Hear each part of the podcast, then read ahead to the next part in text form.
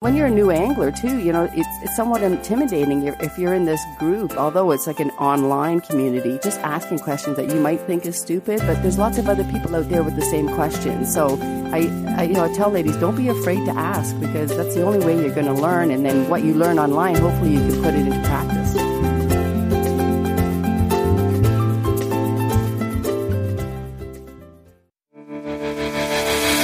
Welcome to the Woman Angler and Adventurer podcast, inspiring real women with a passion for fishing and the outdoors to go get their adventure on. Now, here's your host, Angie Scott and Barb Carey. Welcome to another episode of the Women Angler and Adventure. My name is Barb Carey, and I'm a host along with Angie Scott. And today I have a very special guest on the show, and I'm up actually in Ontario, Canada, fishing, having a grand time with 35 other gals. And one of our guests is Yvonne Brown in Yvonne is a famous angler throughout Canada, throughout the U.S. I just read an article in a magazine where she's one of the top most influential female anglers in the universe. Yvonne, welcome to the show. Hi, Barb. Thanks very much.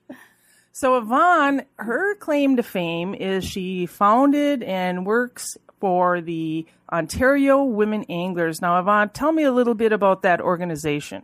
Well, we're now just uh, finishing up our sixth year. Um, we started basically just to get women interested in fishing, to teach them the basics so they could go out and bring their children out. And it's grown to, uh, we now have like species specific events.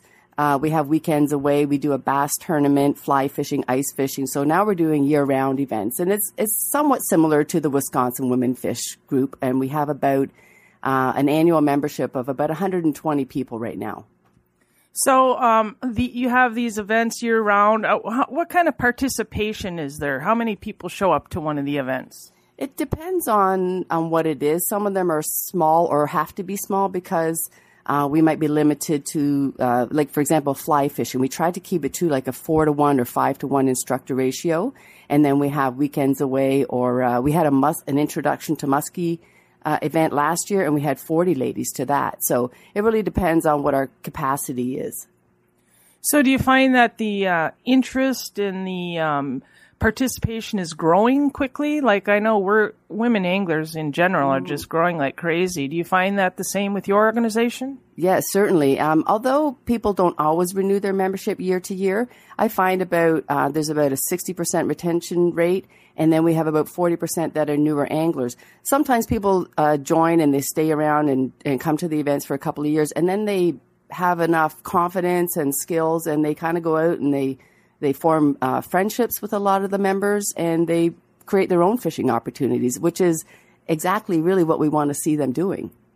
Yeah, you know, it's the same thing with the organizations that I'm involved in, you know, to see that level of confidence from a brand new angler grow to one where they're so proficient and they're inviting other uh, women and other guests along with them and really becoming the leaders. And that's the thing that's, I know, really rewarding for me. And I bet that's the case for you as well. Yes. And I noticed with your group, um, you have a lot of ladies that have their own boats and run their own boats. And I think that's one area we would like to see grow. We do have members that, that have their own boats.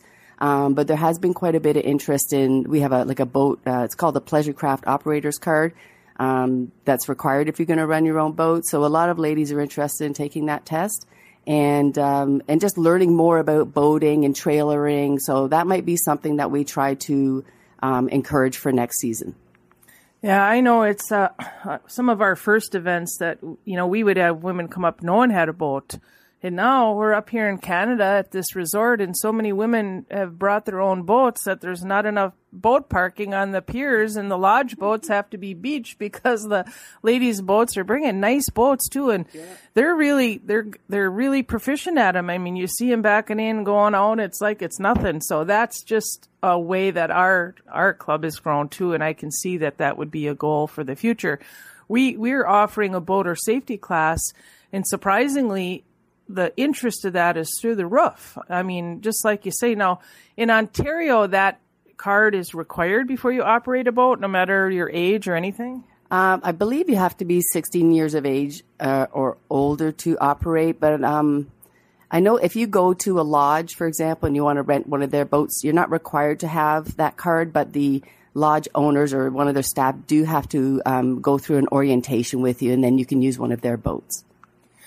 Well, women didn't seem to have any problem this week here. Now, now, I you get a lot of um, you have a lot of Instagram followers. You have a you're you have a pretty large online presence, and yes. and how did it come about that you're one of the most influential female anglers in the universe? Tell me about that. I have no idea. I don't know where that came from. All of a sudden, I get this email that I'm on this list, and uh, I mean, it was it was great to see, but I don't know how. You know, they well, I, mean, I guess they just got my information from online. But as far as like our Instagram and social media, we have uh, a lady named uh, Leslie Dungog, and she does all that. She does a great job.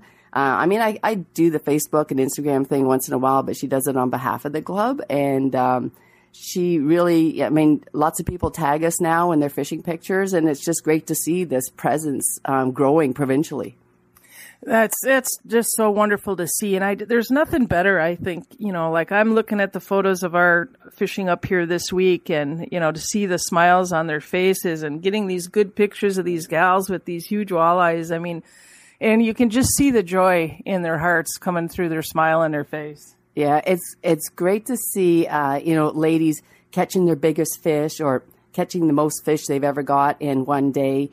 Uh, maybe their first northern. I know Jen, uh, when I, we, we, fished this week, she got a 36 inch northern. It was just fascinating. And like I think I told you earlier, it was like video game fishing. We were watching the marks on the screen and then her rod just doubled and um, it was a great fight. And every time she tried to bring it to boat course, it would run. And but we got it in, and she's got a beautiful picture, so she was super happy. And and because she and I, um, we've kind of met through this association. Um, it, it's just I love to see other women succeed, and I didn't like I've caught three fish all week. I didn't care. I I really don't. I just love being on the water and seeing everybody doing really well. Yeah, there has been a lot of personal best this week, and I mm-hmm. agree. It's so good to see. I know I had a bunch of gals in the boat that caught, caught their first walleye ever, and um, you know, as as skills grow, I mean, you talked about video game fishing, and you know, I was at this same resort probably eight or nine years ago, and some of the gals that are here this time have also were on that initial trip, and to see how the skills have improved in that time, it is just unbelievable you know, how many more fish we're catching, how much more knowledgeable we are. And you mentioned video game fishing because that's something I, I think I did a video on it earlier this year. And, you know, when you're actually targeting specific fish on the electronics and you see that fish and you can target it and you can catch that specific fish, I think that's kind of ups it to a whole new level. Yeah, it's, uh, and the thing, Jen was just learning. Um, she's not that familiar with electronics, but it was really good for her to sit and watch and, um, you know, see the different contours on the bottom and understand what, um, you know, the solid red. You know, we're in a hard rock area, and to see weed uh, weed lines. Um, but so it's a learning experience as well as a great fishing opportunity. For sure. So let, us I want to talk a little bit about um, your your travel here because here we're in Ontario, Canada. Yeah. You're the head of Ontario Women Anglers. We all came up from, you know, Michigan, Minnesota, Iowa, and we thought that, you know, we had so far to go to get here. And you're from Ontario, the head of Ontario Women Anglers. We thought, oh, well, she'll just hop over for the afternoon or it won't be any. Tell me a little bit about that trek for you. So I live uh, near Kingston, Ontario, which is near uh, Ottawa. It's quite far east. We're about 1,450 miles from here. So it, we, we made it into a three day adventure. I met with Jen in a place called Fenelon Falls. It's about 1,250 miles for her. And uh, we broke it up into three days. Um, and we stopped along the way and we take pictures and we see kind of the tourist sites. So um, yeah, it's it was a lot of fun. We did about six or seven hours driving the first day, and then the second day was you know a lot longer. We stopped in Thunder Bay, and then we did the last trek, and that was another six or seven hours. So yeah, it's not just a hop, skip, and a jump for us because we had to go all the way around like like Huron, Lake Superior, and yeah, a lot of people think we're a lot closer. And we were just looking at a map of Ontario and showing some of the ladies the distance that we came, and I think they were a little bit shocked. You know, it's that's what's uh, so so fascinating. I mean, and one of the things that's so fun about going on these different adventures is because you you see so many different parts of the country and you know multiple countries too, as you wish, like we are now, and I mean, it just kind of opens up the whole adventure travel around fishing. And what are some of the places that you'd like to adventure travel to fish in the future? Wow, um, I'd like to go further north in ca- Canada. I'd love to love to try catch grayling. Um, there's lots of saltwater fishing I've never done. Uh, I, you know, I've been able to travel to Mexico and Cuba and, and, and South America, but I've never really done any fishing down there. And there's just so many species. Even to go to Florida, like tarpon is something I would love to get, like Goliath grouper. Um, shark fishing would be a great experience too. So, yeah, it's the more you travel, the the more opportunities we would get. So we now sort of try to build a little bit of a fishing opportunity into any vacation that we take.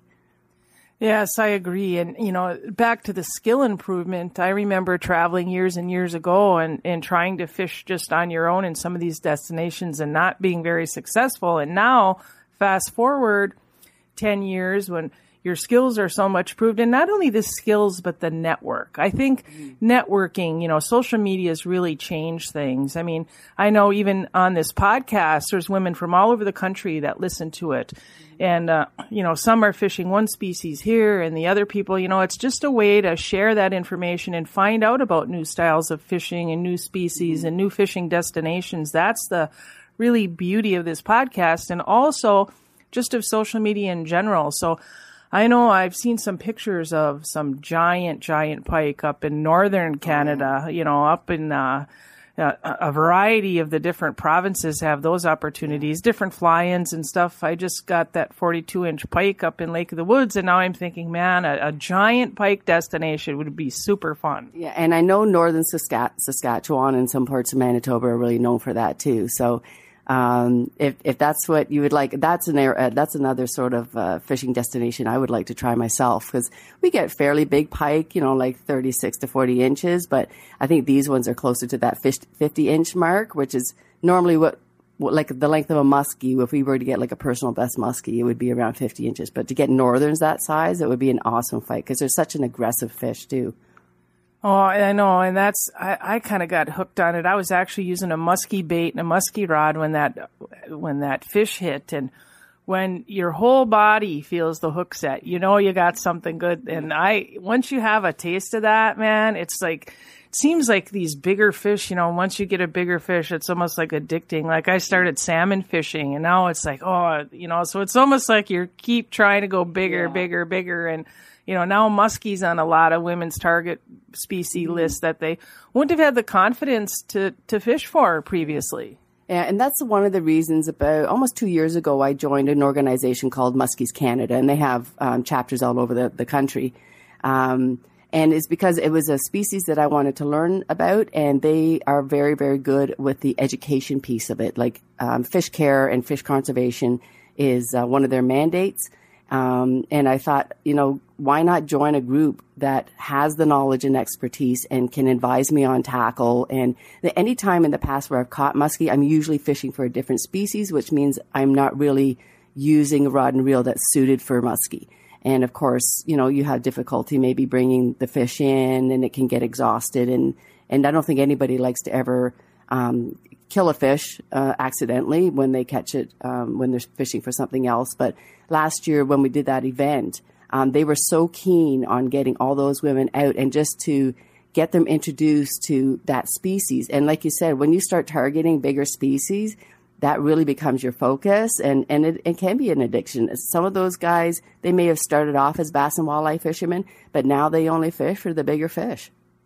Yeah, it's fun. And, you know, the thing of it is, is that if you, when you do start targeting those fish, you have to be prepared to catch one. I mean, they say it's the fish at 10,000 casts, but I don't think it is anymore. I think that the, the odds of catching one, you know, the, there's a lot more fish than there used to be. The, the lures and the baits and the technology is really a lot more improved. So you have to be prepared. And if you aren't familiar with the proper way to release one and have the proper hook cutting tools and the different tools that you need to properly handle one, you really need to educate yourself before even an incidental catch, even if you catch one by accident. You know, what are you going to do if you're out there fishing for walleye or pike and all of a sudden you get this 50 inch muskie in your net? I mean, those are some of the things that as a responsible angler you have to prepare yourself for right and it it almost doesn't sound like it's a negative thing it's a positive thing that, that if that would happen but you really need to be prepared mm-hmm. we had a, an incident on lake we were doing a tournament and these two guys were in a pontoon boat and they were waving us over. Well, they were fishing and they caught this 40 inch muskie. They had no net. They had, um, nothing to grip the fish with. Um, and so we were, because we were in a bass boat, we were a little bit lower in the water too, where they were kind of high up. So they couldn't even lift the fish into the boat. So by the time we got there, the fish had been on the line for some time. So we were able to unhook it and, and revive it, but it probably took like a half hour, 40 minutes just to kind of get its strength back before it would go, it would submerge, submerge itself.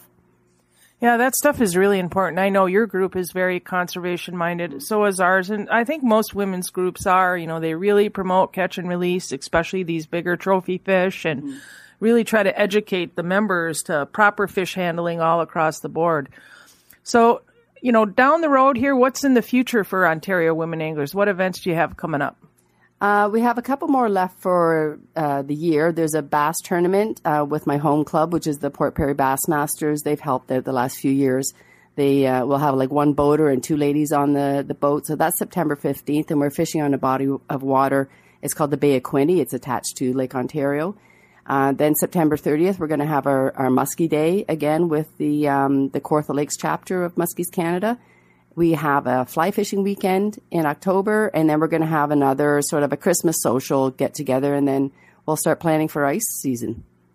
Yeah, it sure goes fast, and having these trips to look forward to really makes it something exciting to look forward to. Now, how does how do people find you on your social media outlets?